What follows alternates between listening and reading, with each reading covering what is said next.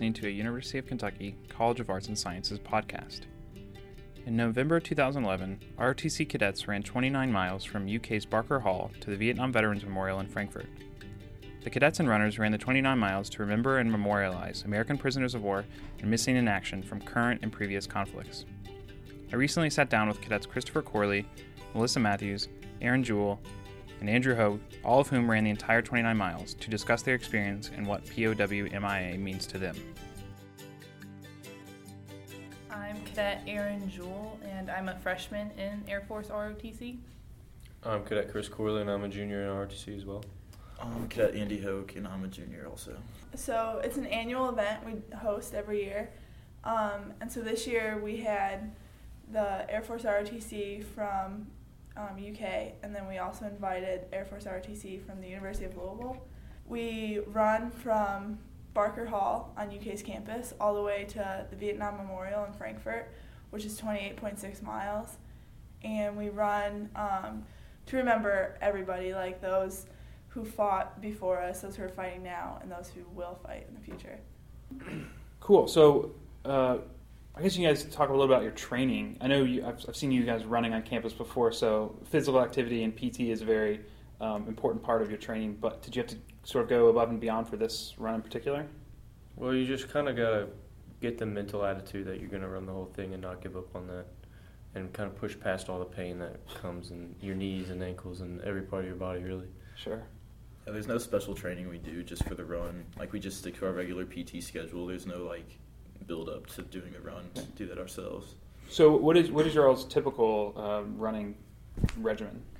I mean, anywhere from like um, a mile to three miles, but we really, just because we only um, have PT for like an hour a day, um, we really don't get to go much further than that. So you, you're kind of expected to work on your own outside of that as well. But I can't really speak for everybody, but I just kind of last year was the first year I ran, and I I woke up and decided that I wanted to run it all, and I did.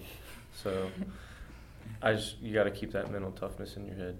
Mm-hmm. Yeah, it's not like you're getting tired from the run because we're going at such a slow, slow, slow pace. So basically, you just have to get over the mental aspect of like you're not paying attention to your j- joints hurting, your muscles hurting, and stuff. So we're all running as a group. It's not like anyone's taken off ahead of the group or anything. So we're all together. We're all talking. We're all motivating each other, and that's one of the things that helped me get through it. I know that.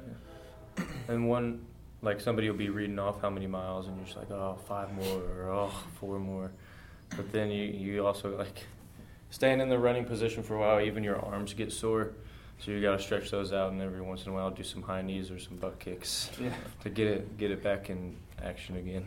A lot of it was like for me, it definitely was a group um, project. Basically, like I know I wouldn't have done it had like Cadet Seymour not done it, and Cadet Seymour wouldn't have done it if Cadet Mena or Cadet Eads didn't do it. And it was like a lot of like, well, if they're doing it, I'm gonna do it, and like we're gonna do it together.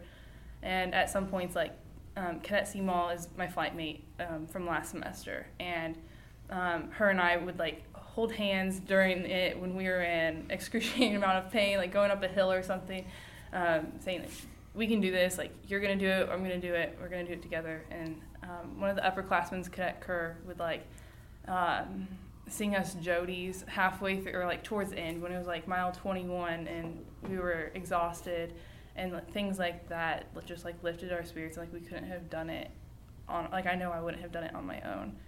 Um, another thing that's really challenging about it is um, the runners carry a POW flag and an, uh, an American flag the entire distance. So people have to take turns carrying that, but it's really, you know, when you're running and you can see that in front of you, like, you know, it's a pretty big motivator. Sure. Yeah, I bet. Um, so, how did you all feel after you finished it? I mean, 29 miles is a it's quite a distance. I didn't want to stand up. I felt really accomplished because I didn't. I honestly didn't think I was gonna be able to do it like before the run. I didn't really tell. I didn't really give myself the goal of finishing it because I thought I would just let myself down. But then once I got to like mile 20, I was like, why give up now? So I felt really accomplished after I finished it all. It's really nothing compared to like what prisoners of war have to go through. So Yeah. we try to keep that in mind. Well, another thing we do for the POW and MIAs is uh, we sell these bracelets once a year as a fundraiser. Um, it just has, I don't know if you've seen them before, it just has a name of uh, someone that's um, been a prisoner of war or missing in action, and, and they still haven't been found yet. And um, it just has like what branch of the military they're in and where they went missing. So that was another thing that uh, helped motivated me was just seeing this on my wrist Cool. during the run. Yeah, and after the run as well. So when we're when they're running, they have um, the option to stop running and get on one of the buses that's following, but everyone runs the final two miles, even if they're injured. Like they get out and are just so motivated to finish. Like they just come in, and then um, we get to the Vietnam Memorial, and everybody like chills out for a little bit, gets something to drink, and then um, we hold a ceremony where uh, you know we post the colors and just kind of talk about you know how important what we just did was and you know the people that came before us. Cool. Very cool. Um, so uh, you guys gonna do it again next year? You said you did it last year, right? Mm-hmm. I'm thinking about it. Yeah. um, I don't know. After I ran the race, I told myself I would never do that again. But So, um, yeah. the farther away you get from the race, like the more you forget about the pain and the more you remember all of the highlights, like the feeling of accomplishment when you're done and knowing why you did it and um, the impact that it had on other people and not just yourself. So I think after years pass, I'll probably forget everything and be ignorant again and do it again. so. We had volunteers to help um, you know pour water for the runners and like cut up bananas and stuff to for them to just grab when they run by and so we had a lot of help from um, student organizations and like some of the sororities and fraternities on campus but um, this could be a good way for you know people to hear about it and then maybe volunteer next year Thanks for listening. Thanks to the College of Arts and Sciences and Air Force ROTC for making this podcast possible.